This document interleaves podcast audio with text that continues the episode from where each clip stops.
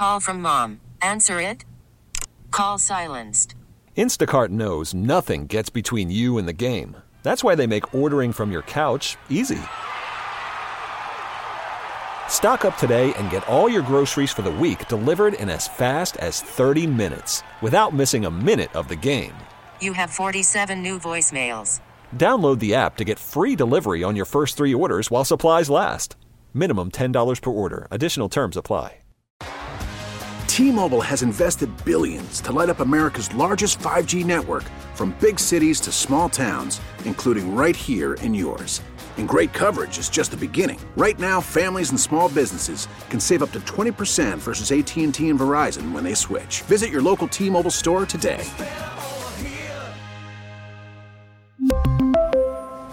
Plan savings with three lines of T-Mobile Essentials versus comparable available plans. Plan features and taxes and fees may vary. Welcome to Overnight America with Ryan Wrecker on K M O X. Sponsored by Michael's Flooring, the flooring experts. Michael's Flooring Outlet dot com.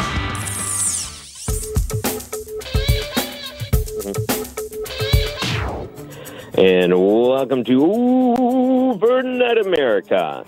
Wow, I probably don't sound so good right now. And I understand that, because my computer right before the show said, oh, no, we're just going to decide to update without saying anything. Thanks, computer. So I'm trying to get this stupid computer to boot up and do its thing. There's these frustrations of, it happens every once in a while, I'm sure, to pretty much every single person. And I'm staring at a screen where Windows is saying, you can't do anything about it. So I'm hoping this isn't a precursor to what to expect on election night. Is it going to be a mess? Is this basically looking into a crystal ball? I don't know. But all I know is I'm just going to be on the phone for a little bit, and I'm hoping that it doesn't last too long. I'm hoping it's just this first opening segment. So welcome to Overnight America. You know, we had the same thing. This is two nights in a row, by the way. My internet went out last night while I was on the air, the Sunday night show. This is not good luck. Oh, boy. You know, I want to give you my prediction of what's going to happen in the different races in the election. I want to let you know what I my gut says for all these different races. And I'll do that later this hour. I feel like it'll be good to talk to Rich Rubino and get some context of what's going on. And he's going to join us in the next couple of segments, as we normally join him on Mondays. I also welcome him back on Wednesday with the opportunity to try to recap everything that happened and maybe some conclusions. And who knows if there's conclusions or not. But what I really want to do is, we're on the night before the biggest election of many people's lives. I mean, as far as I can tell, this is easily the biggest election of my life. Not that twenty sixteen was nothing, but I went into twenty sixteen thinking, ugh, there's no way he's going to win this thing.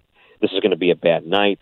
I'm mentally preparing for a Hillary Clinton presidency, thinking about how terrible that would be. And all of a sudden, oh, wait a minute. How did this happen? Donald Trump becomes president of the United States. This is so different in twenty twenty. I think, well, we could try to reverse course, and all of a sudden it's going to be an issue where uh, we're going to actually have to take away all the different grounds that were made over the last four years, and that would make it even harder. You know, if, if anything, you would think, okay, Hillary would extend Obama, maybe be a little bit more on the progressive side, but for the most part on par with an Obama. So eh, we weathered the last eight years. I figure we can do four more. I can't imagine going back after this. It's a, that's going to be the hardest thing to deal with. And part of the problem that we have with so many of the other different options that are out there, a lot of people are just upset. People are tired. People are scared. People are anxious. There's so many different emotions going into this one. It just isn't the same as where it was before. It just was not the same.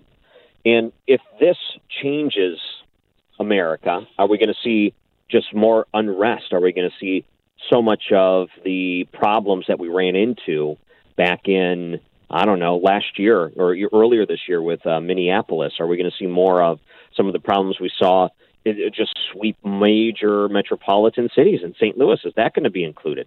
So many questions that I don't think anyone really knows. I'm hoping, and I, I'm hoping it's more along the lines of what Mitch Albom wrote in one of his latest albums, uh, actually albums, one of his more recent articles for the Detroit Free Press, where he said that, hey, it's not Donald Trump, it's not Joe Biden, it's us that needs to change. This is just not healthy. For the rest of the show, after our interview with Rich Rubino. I want to take your calls. I want to take your gut feelings. I want to know what your emotions are. What are your fears? What are you excited about? What are you going to be doing tomorrow? Really, I want to make this show about you as much as possible, because we focus so much on the big candidates. We focus so much on all the things that are out of our control. There's certain things that we can do in our control, and part of which is just try to ease each other and try to be there for each other. And I think we're going to do that tonight. So Rich Rubino is going to join us right after the break. Don't go anywhere. This is Overnight America, K M O X. Listening to K M O X has never been easier. Siri, play K M O X. So here we are, and my computer finally did its thing, but for a good, oh, I don't know, nearly an hour, it seemed, maybe forty-five minutes, it was in that stage where it just would not go back up. Ugh. Windows needs to update. Don't turn it off. P- please give me a break here, Windows. Now you decide to do this right before the show. So joining us now is Rich Rubino, our friend that we check in on Mondays. American Politics on the Rocks is the name of his book. How are you, Rich? I'm doing well. How are you, Ryan? Good. I'm frustrated. I was ready to punch a hole through my computer. It, it really, it's more is, or less. The struggle uh, is real. Well, that's it, combined with everything else that's going on. So I just wanted to mention this uh, at the start of the show. Tomorrow being Election Day here in Missouri, polls are open from six a.m. to seven p.m. Same thing in Illinois, six a.m. to seven p.m. And then afterwards, tomorrow night, we're going to be hosting our election coverage on eleven twenty a.m. That's basically a news coverage. So the K M O X newsroom takes over. I'll be doing a video stream, so I'm going to be relegated to the side studio, talking to some of the different personalities and doing our things a little bit less newsy, and it's probably best that I do it that way. So if anyone is wondering what we're going to be doing for the election tomorrow night, uh, K M O X dot com or eleven twenty a.m., two great options for you. Just put, you know, put us in your rotation of things you'll check in on for tomorrow night. So, uh, Rich, I just had to get rid of that business there because I started the show on my cell phone because I couldn't get my computer working to uh, do the thing, but I think we're up and running now, so I feel a little bit better about that. Now, we are uh, just a day away. We're seeing, I think, close to one hundred million votes already in before Tuesday, and that's amazing to me. I know. Um, you're, we're looking at perhaps the most voted on election in the past one hundred years. Um, I'm guessing you're going to look at it in, as a way of it's going to shatter really the, the voting records we've seen in the past century. Oh, yeah. Well, if you go back, though, I think in about eighteen eighty-six, eighteen eighty, I mean, the, the numbers were up at like eighty percent. I mean, obviously at that time it was different because you didn't have the female vote, and certainly, um, you know, African-American votes were disenfranchised. But, you know, I think we're certainly going to see records. Just you look at the line, certainly we're seeing already. It's really amazing. What do you think about the African-American vote this year? Because a lot of people are wondering what the turnout will be, and they're wondering, too, if somehow it'll be a record turnout for Republicans. Normally, I guess historically speaking, what of the African-American vote normally goes to Republicans? It's a relatively low number. Yeah, I mean, it used to. It, there was a time when it was the exact opposite, going back from about the time of, you know, going in terms of African-American support, going back from the time of the Civil War to about the Hoover administration. It gradually changed and became Democrat. It began when Hoover tried to um, tried to go after specifically uh, white Southerners. And then, you know, in nineteen twenty-eight, for example, he was the first, you know, Republican to actually win the state of Texas. Then Franklin Roosevelt's New Deal started to appeal to African-Americans. And then you had this walkout at the convention in nineteen forty-eight. Uh, when the Democratic Party, uh, Hubert Humphrey at the time was the mayor of Minneapolis and United States Senator camp from Minnesota, and he got up there and he proposed a civil rights plank, and it's the civil rights plank was supported in the Democratic Party, and then the Dixiecrats, led by Strom Thurmond, the governor of South Carolina, walked out and formed their own third party. Strom Thurmond later became back to the Democratic Party and then to the Republican Party. Then in nineteen sixty-four, what happened when Lyndon Johnson signed the Civil Rights Act, Uh, that year was where you could really see the transmogrification. You know, Barry Goldwater only won six states. But look at the states he won. Mississippi, for example, he won like eighty-seven percent of the vote, and that's where you really see the see kind of the end of the shift of the sea change, where African Americans went from the Republican Party to the Democratic Party, and in many respects, a lot of the white Southerners, some of them remained Democrat, and some of them became Republican. But you know, usually you see about. It's usually about eight to nine, ten percent that go that still go for Republican. Last time around, it was about thirteen percent of African American males who went for uh, Donald Trump, and about four percent of African American females. My guess is it's probably going to be about the same, um, about the same, about the same this election. I don't see a real sea change for African Americans going to uh, President Trump, but my guess is it's going to be about the same. Yeah, some people are saying that you what you could really see is upwards of twenty percent. So you're you're talking almost, uh, you know, not quite double of where it was in the two thousand sixteen election. And if that's the case, that could really change a lot of uh, outcomes in different states. And that's something that I, I'm I'm going to be watching tomorrow, mostly to see if there is that sort of change in the country where you're starting to see things open up in that way. And is Donald, it's hard to believe Donald Trump would be the one to do something like that. But then again, he's kind of changed all of the norms when it comes to politics in general. And when you go state by state and what you're looking at, everyone's trying to figure out, okay, who's going to take what state? Is Pennsylvania going to go red or blue? Is Wisconsin or Michigan or Ohio, places like that? Donald Trump is certainly going out, making a lot of different stops, more, definitely more stops than Joe Biden and Kamala Harris. And a lot of uh, Pennsylvania, a lot of Michigan. I think he's in Michigan right now even.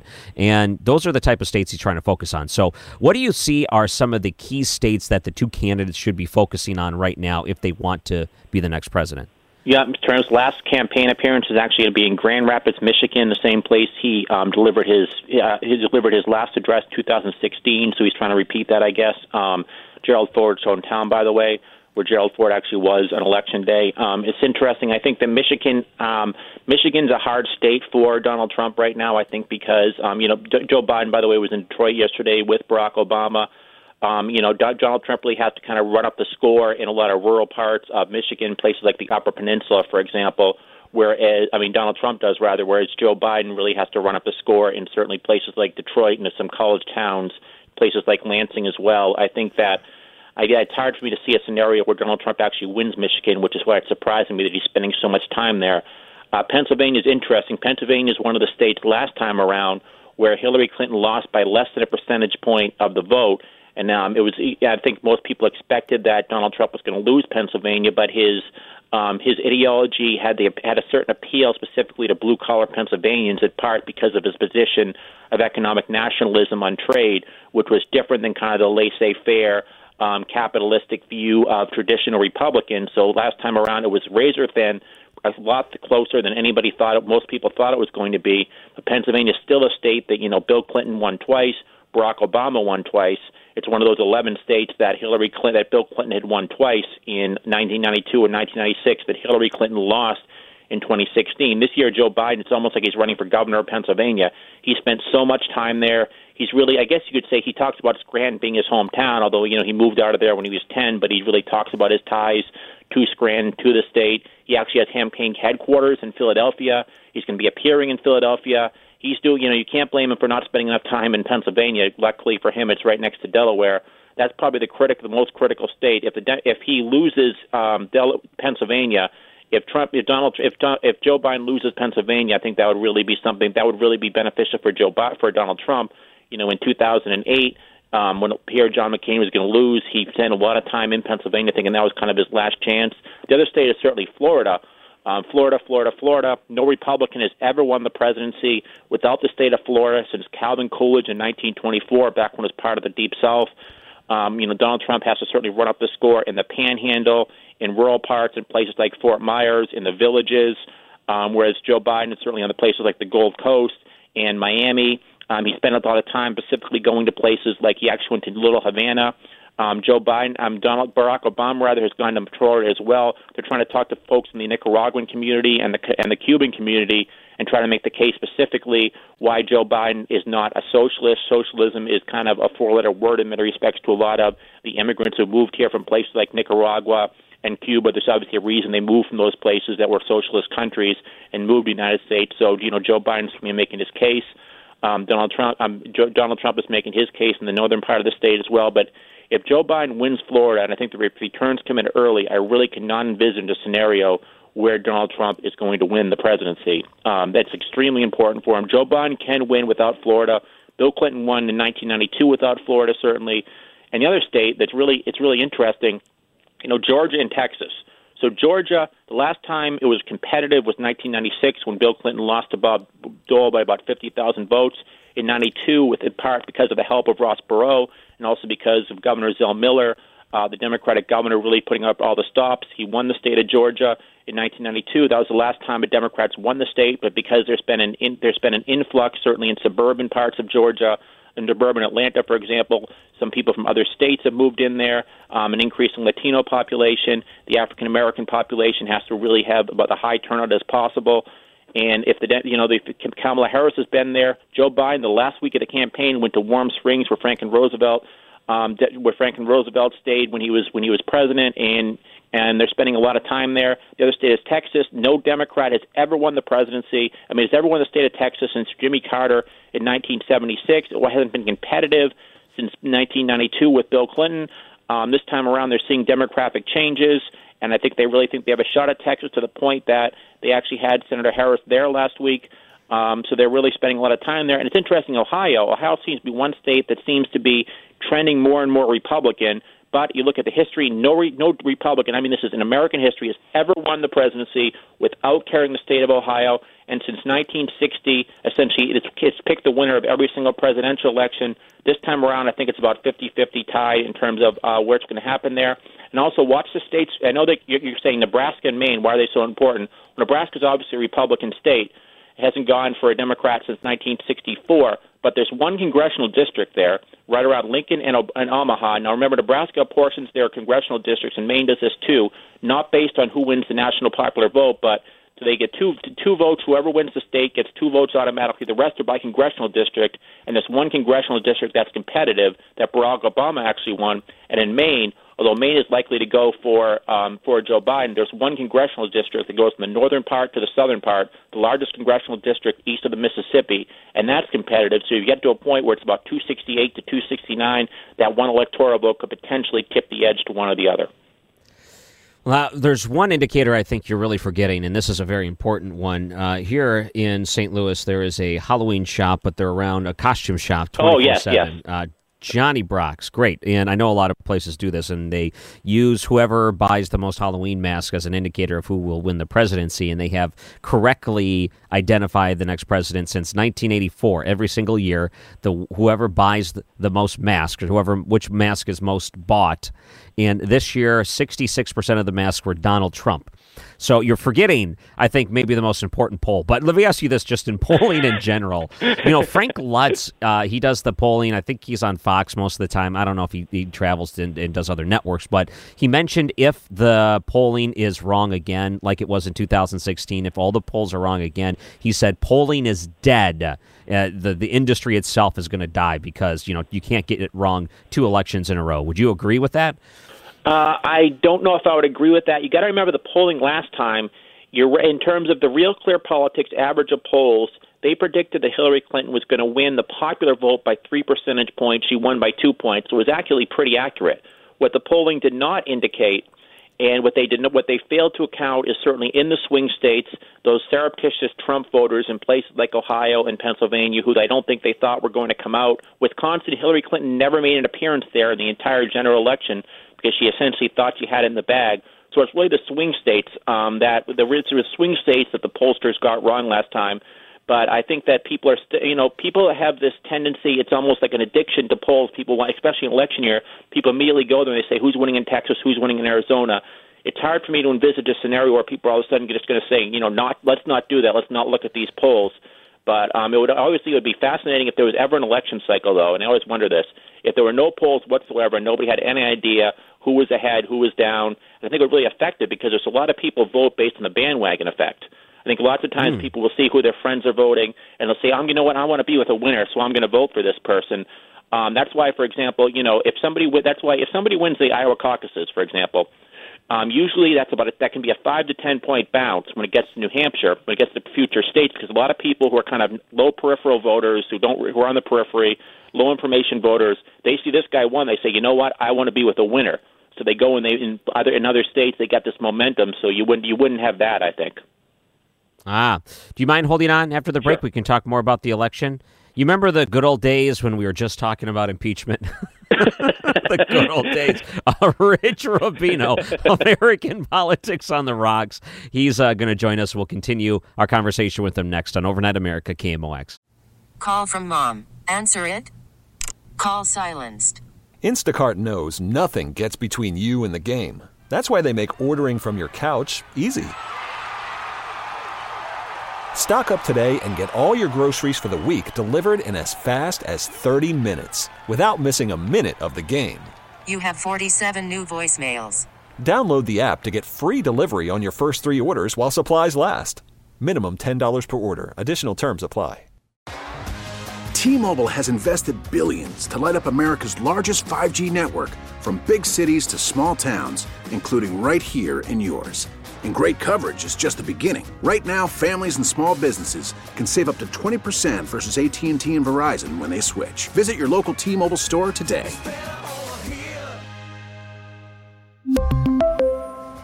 Plan savings with three lines of T-Mobile Essentials versus comparable available plans. Plan features and taxes and fees may vary.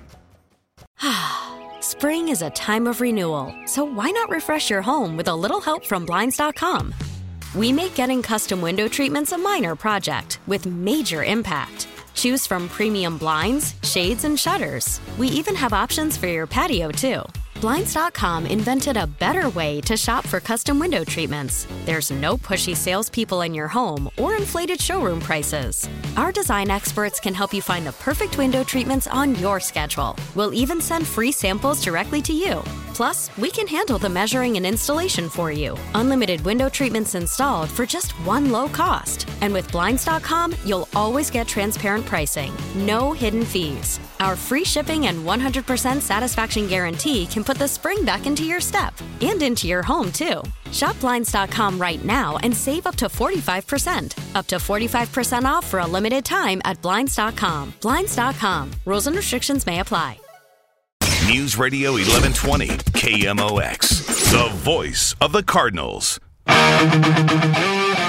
Welcome back to Overnight America. Rich Rubino is the author of American Politics on the Rocks. He joins us on Mondays. It's always good conversation, good company. Rich, thank you again for sticking around with us. Oh, you're welcome. Glad to be here. You know, I'm wondering about these rallies. So President Trump, he goes to all these different cities, different rallies, even uh, on the other ticket you find with Joe Biden. I guess it's it's just not the same because it's not like a packed crowd. It's yeah. more or less, you know, trying to keep things more low-key, but still visiting some of these battleground states.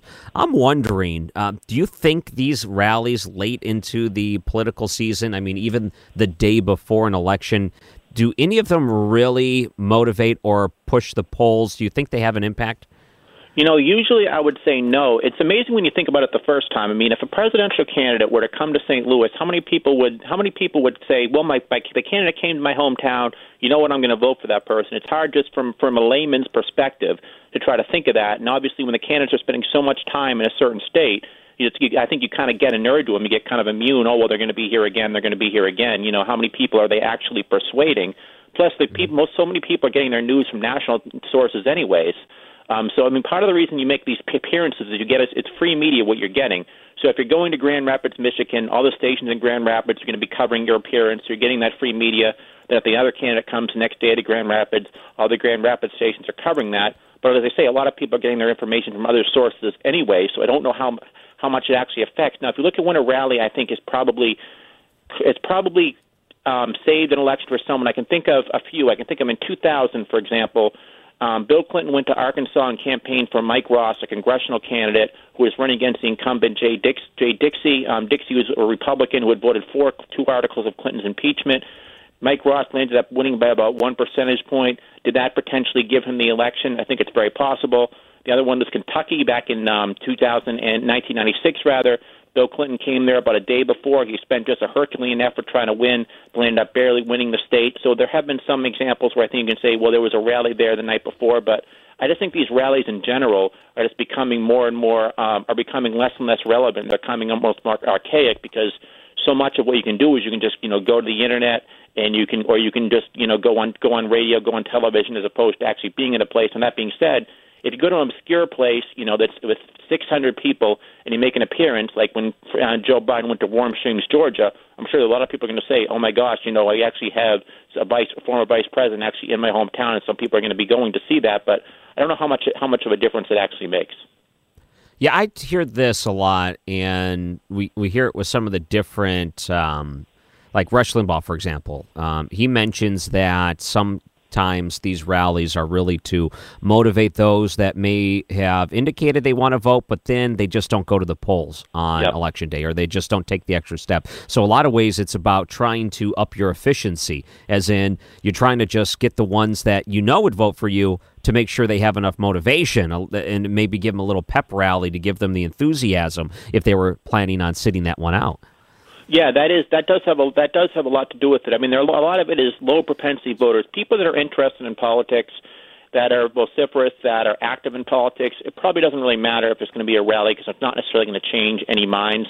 And there are probably very few um, swing voters in this case. If you're in the primary, by the way, it's probably different, because in the primary, it's more, you're not just trying to galvanize your own base. You're also trying to convince people, because there are a lot of voters that are kind of free agents, if you will, entrepreneurs that are wow. looking. Some of them in Iowa, New Hampshire, you have people, you know, going to seven or eight different candidates, different, um, different seven or eight different rallies. You know, when Mo Udall ran in nineteen seventy-six, he came up to someone and said, "Can I have your support?" And the guy said, "It was in New Hampshire." And the guy said, "I don't know. I've only met you twice." You know, so um, but in the general election, you are a lot of that is just simply galvanizing people, and I think a lot of it is saying, you know, is getting if somebody if you say if they do if they do come to your hometown, there's probably going to be some going to be some interest, but these candidates spend so much time in these specific states. I mean, you go to a place like Pennsylvania, for example, I think most people are probably just saying, oh, the candidates here in the state, well, again, you know, they're, someone's in Scranton, someone's in Philadelphia, someone's in Lancaster. I think eventually you just kind of – I think a lot of people kind of tune out, but there are some low propensity voters that potentially they could make the difference to these rallies. But there are just so many other ways of campaigning. And I think that um, – I think it used to be, by the way, in nineteen twenty, because we're exactly one hundred years from the nineteen twenty presidential election, very similar to this election. And in that election, similar to what Joe Biden did, Warren G. Harding did not campaign. He did not make appearances. He was in Marion, Ohio, um, and what he would do was he would have a front porch campaign where people would actually come to him. So people would come to his front porch, all sorts of groups from all around the country, and he addressed those groups. Meanwhile, James Cox, the governor of Ohio, was out campaigning, barnstorming the country. Um, but Warren G. Harding, of course, ended up winning that election in a landslide because he was, you know, he would, all the, a lot of the media that he was getting was, you know, from local papers would potentially go and say, oh, well, a group from Pennsylvania is going to go, is going to go to meet Warren G. Harding, so maybe we'll go cover that, something to that effect. But I really don't think the rallies are nearly as effective as they, um, as, as I think a lot of people think they are. Mm. Rich Rubino, author of American Politics on the Rocks, joining us here on Overnight America. And I'm wondering if you think there's going to be any surprises. Is there any predictions you want to make of what could be happening tomorrow? I don't know if there's necessarily going to be any surprises. I would say that the elections that are probably the most important, if you're looking at the Senate elections, I would pay attention to, for, to see if the Democrats regain, or gave, I guess you'd say regain because they once had a control of the Senate. I would watch a race in Montana. Uh, Steve Bullock, very popular governor of Montana, probably the only person who potentially could beat Steve Daines, the incumbent senator, is in a, is is completely tied, forty-seven to forty-seven. I would watch that. Um, I would watch that election. It's a state where Donald Trump won by twenty points last time, but see if Bullock's popularity can kind of overcome Trump's popularity in the state. And I would certainly watch other states. I would watch Maine. Um, Susan Collins had always been very popular in Maine, never really had a problem with her re-election battles, but because she voted for Brett Kavanaugh, galvanized a lot of Democrats against her. She's two or three points down right now. Um, that's going to be a very interesting race. And then certainly other places, North Carolina, which is virtually tied. And if you look at the House races right now, um, can the Democrats actually potentially do a clean sweep? By that, what I mean, in two thousand six, the Democrats literally did not lose a single incumbent member of the House of Representatives. In nineteen ninety-four, the Republicans in the Newt Gingrich Revolution year did not win, did not lose one Republican member of the House of Representatives. If you look at um, if you look at the races right now, the only the only Democrat who's up for re-election who's in a race that's lean Republican, meaning that the Republicans have an advantage, is Collin Peterson in northern Minnesota. And he's the agricultural committee chairman. They call him the king of sugar because, you know, the, the, his district um, his district produces more sugar than the rest of the country. Now, that congressional district, he's very popular there, but he's running against a former lieutenant governor. And that potentially could be – it's really the only house, the only seat, I think, where the Democrat is probably favored to lose right now. But if, he, if they can win that congressional seat, then I think there's a possibility the Democrats could have a clean sweep, win every single House seat that, that they currently maintain, and potentially gain ten to fifteen seats as well, which is really fascinating because some of the seats they won last time were in Kansas, were in Utah. where in places that Democrats really have no business winning, but just because this looks like a Democrat year, that's very that's that is a strong possibility. The other thing is there's one there's one city seat in Alabama that's going against the tide. Doug Jones won last time. He beat Moy Rohrer in part because he had a very weak opponent. This time around, um, you know, kind of the we've come back to homeostasis, I guess you could say, and there's a possibility that Doug Jones could out lose that seat, and I think it's probably a probability. And if he does lose, watch to see if Joe Biden wins, and potentially he becomes Attorney General. That's my prediction. Ah, look at those. Tomorrow's going to be a fascinating night. I don't exactly know what to expect with all of this, and it's almost hard to predict. I'm, I'm going to make my own predictions later in the show, and then I'm, we're going to open up the phone lines, and maybe people that are listening right now can make their own predictions on this. And I, I think everyone's going to have though. a different way. Yeah, I will make one prediction. Green Party candidate Howie Hawkins will not win. Joe Jorgensen, libertarian, is she going to you know, do? Uh, I, I'm going to. I'll make a predict. I'll make two predictions. Joe Jorgensen will come in. Will do better than Howie Hawkins, but neither of them will win. How's that? What do you What do you think about the whole uh, third party vote? Do you think mostly sometimes when there's different candidates that people just don't like, they say, okay, I'm going to do third party. And then even, you know, going back to Ross Perot, which was a different thing, but uh, I know it's a completely different scenario. Do, really, do you think there's too many people right now that are thinking to themselves third party, or do you feel like most people are just going to be so committed to either Biden or Trump that you're not going to see much of any third party this year? Yeah, I think it's going to be very low in part just because both of the nominees of the Green Party and the um, Libertarian Party, very few people know who they are. They have very little name recognition. Ross Perot had name recognition. Theodore Roosevelt in nineteen twelve was a former president. In eighteen fifty-six, Millard Fillmore, running as a third party on the Know Nothing, he was a former president. He garnered twenty-one percent, actually won the state of Maryland. He had name recognition. This time around, there's very little name recognition. And also, I think so many people think the stakes are so they think believe that the stakes are so high in this election that they're willing to. I think people on the far left of the Democratic Party, um, unlike in two thousand when they supported Ralph Nader and some who voted Jill Stein last time around, are willing to hold their nose and vote for Joe Biden. I think people who are more or less libertarian, um, I think that potentially could either support Joe Biden or Donald Trump. But um, I think that there are just very few of them this time. And, you know, you need, you need somebody. The problem with the, with third parties is when you when you don't have somebody that has this, that has name recognition, it's very hard for that person to make the case because, first of all, they have to introduce themselves, who they are. Then once you figure out who they are, then what then essentially it's a matter of what your platform is. And also there's been very little coverage of both third-party candidates this time around, whereas there was a lot more of um, Ross Perot. And in two thousand, you know, you had Michael Moore, for example, holding rallies for Ralph Nader, and Ralph Nader get you know getting two thousand people to actually come to his rallies. Um, so I think that it would be a very um, it's a very hard sell this time around for both the Libertarian and the Green Party nominee. So in Illinois, you have Dick Durbin, who's the incumbent. He's a Democrat, very yep. well-known, very popular in the sense that Uh, on the Sunday news shows, he's a constant guest, right? So he's at least has the recognition there. Most likely will be reelected in oh, Illinois. Yeah. And then you have the Republican candidate is Mark Curran, who's running up against him. But then there is a third party nominee by the name of Willie Wilson, and he's with the Willie Wilson Party, which I kind of give him uh, bonus points for being creative to create his own party with his own namesake. Joe, Joe, Joe Lieberman did that in two thousand six. So Joe Lieberman ran for the Democratic pres- the Democratic nomination for re-election, lost to Ned Lamont, and then he ran as a third party, and his third party was called Connecticut for Lieberman. I like it.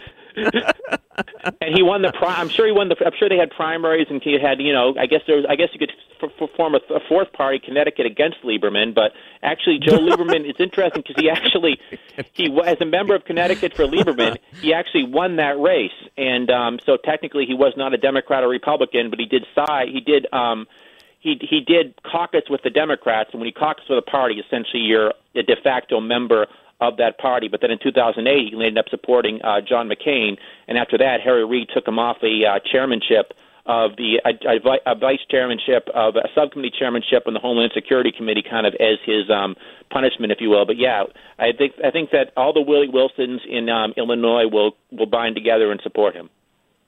Yeah, I'm looking at Joe Lieberman. I was wondering if he was in the news. Apparently he said a few things about virtual debates and, you know, debate commissions and things like that. Uh, I wonder who he supports. It doesn't even matter. I just haven't heard his name in a while. I'm glad you brought it up. He does have a son that's running for the Senate seat in Georgia, actually. Oh, cool. So tell me, if people wanted to look you up online, what are the best places? Yep, you can see all my interviews. Just go to w w w dot paletta dash geek dot com or go to Facebook and type in Rich Rubino, R U B I N O, or just see me on um, Twitter at Rich Rubino Paul, P O L. The Rich Rubino political party, soon to be established in the future. uh, Rich Rubino, American Politics on the Rocks is the name of the book. Nice links you can get if you go to paletta dash geek dot com. I'm looking forward to talking to you on Wednesday after the election. I'm sure we'll have a lot to talk about. Thanks for coming on tonight. Oh, yes, it should be uh, titillating. He joins us on the Quiver River Electric guest line. Oh, man, I have some predictions, at least what I think is going to happen tomorrow. I wouldn't bet your mortgage on it, but let's talk about that next, and then we'll talk about some of your predictions. This is Overnight America, K M O X. This is Overnight America, sponsored by Michael's Flooring, the flooring experts. Michael's Flooring Outlet dot com on K M O X. Welcome to Overnight America. I wanted to give you my election predictions. We have about five minutes here to give these, and it, it doesn't mean that you should take my prediction to the bank, and it doesn't mean that my prediction is going to be the same as yours. So what I want to do is spend the entire next hour with you. I'd like to ask you, who do you think would win? Who do you want to win? What do you think happens to big metropolitan cities like Saint Louis after the election?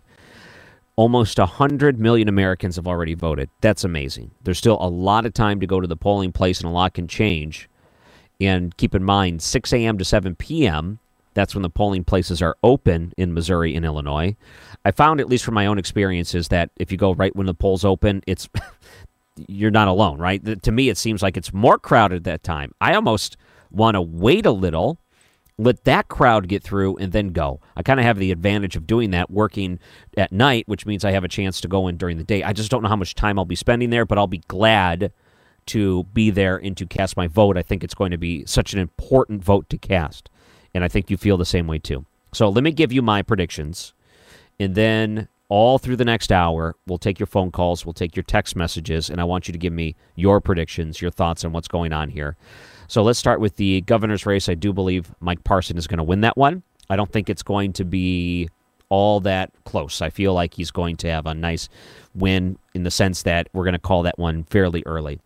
The first congressional district between Cori Bush and Anthony Rogers, I just feel people vote based on the letter next to their name.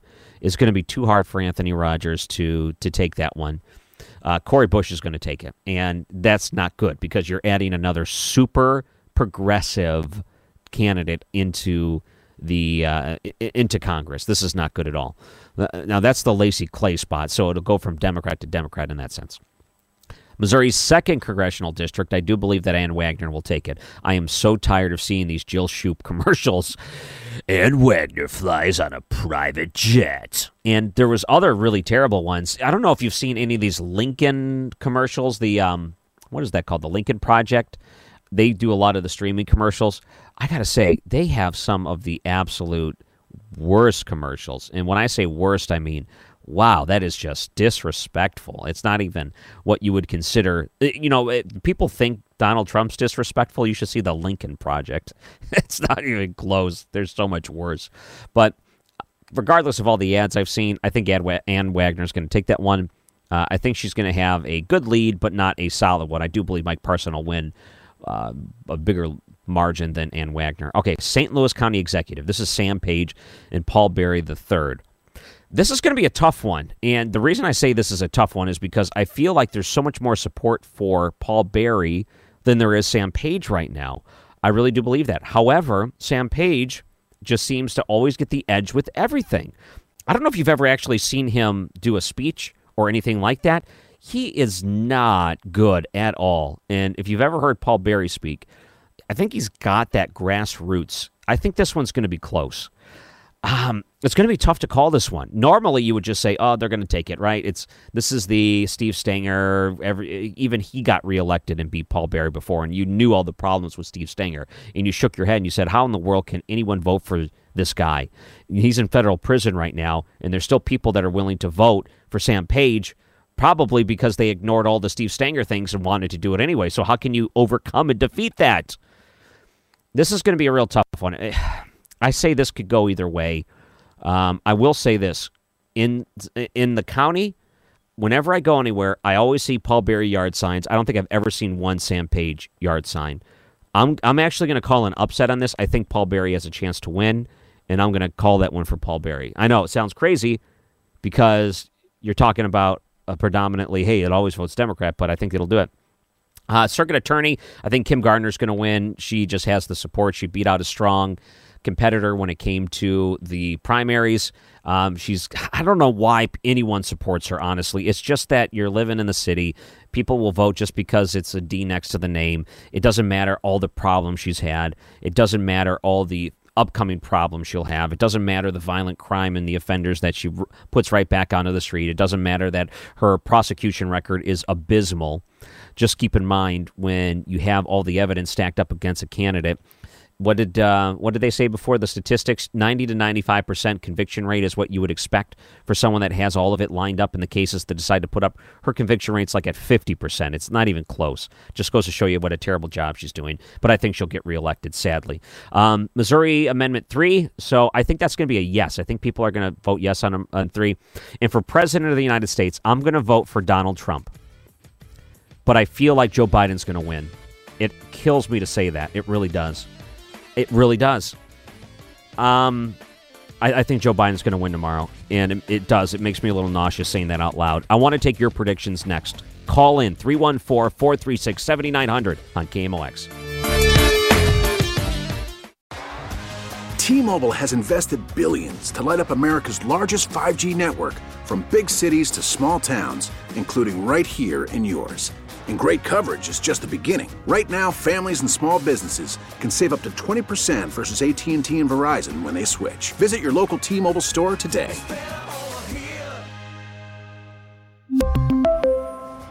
Plan savings with three lines of T-Mobile Essentials versus comparable available plans. Plan features and taxes and fees may vary. Spring is a time of renewal, so why not refresh your home with a little help from Blinds dot com? We make getting custom window treatments a minor project with major impact. Choose from premium blinds, shades, and shutters. We even have options for your patio too. Blinds dot com invented a better way to shop for custom window treatments. There's no pushy salespeople in your home or inflated showroom prices. Our design experts can help you find the perfect window treatments on your schedule. We'll even send free samples directly to you. Plus, we can handle the measuring and installation for you. Unlimited window treatments installed for just one low cost. And with Blinds dot com, you'll always get transparent pricing. No hidden fees. Our free shipping and one hundred percent satisfaction guarantee can put the spring back into your step. And into your home, too. Shop Blinds dot com right now and save up to forty-five percent. Up to forty-five percent off for a limited time at Blinds dot com. Blinds dot com. Rules and restrictions may apply.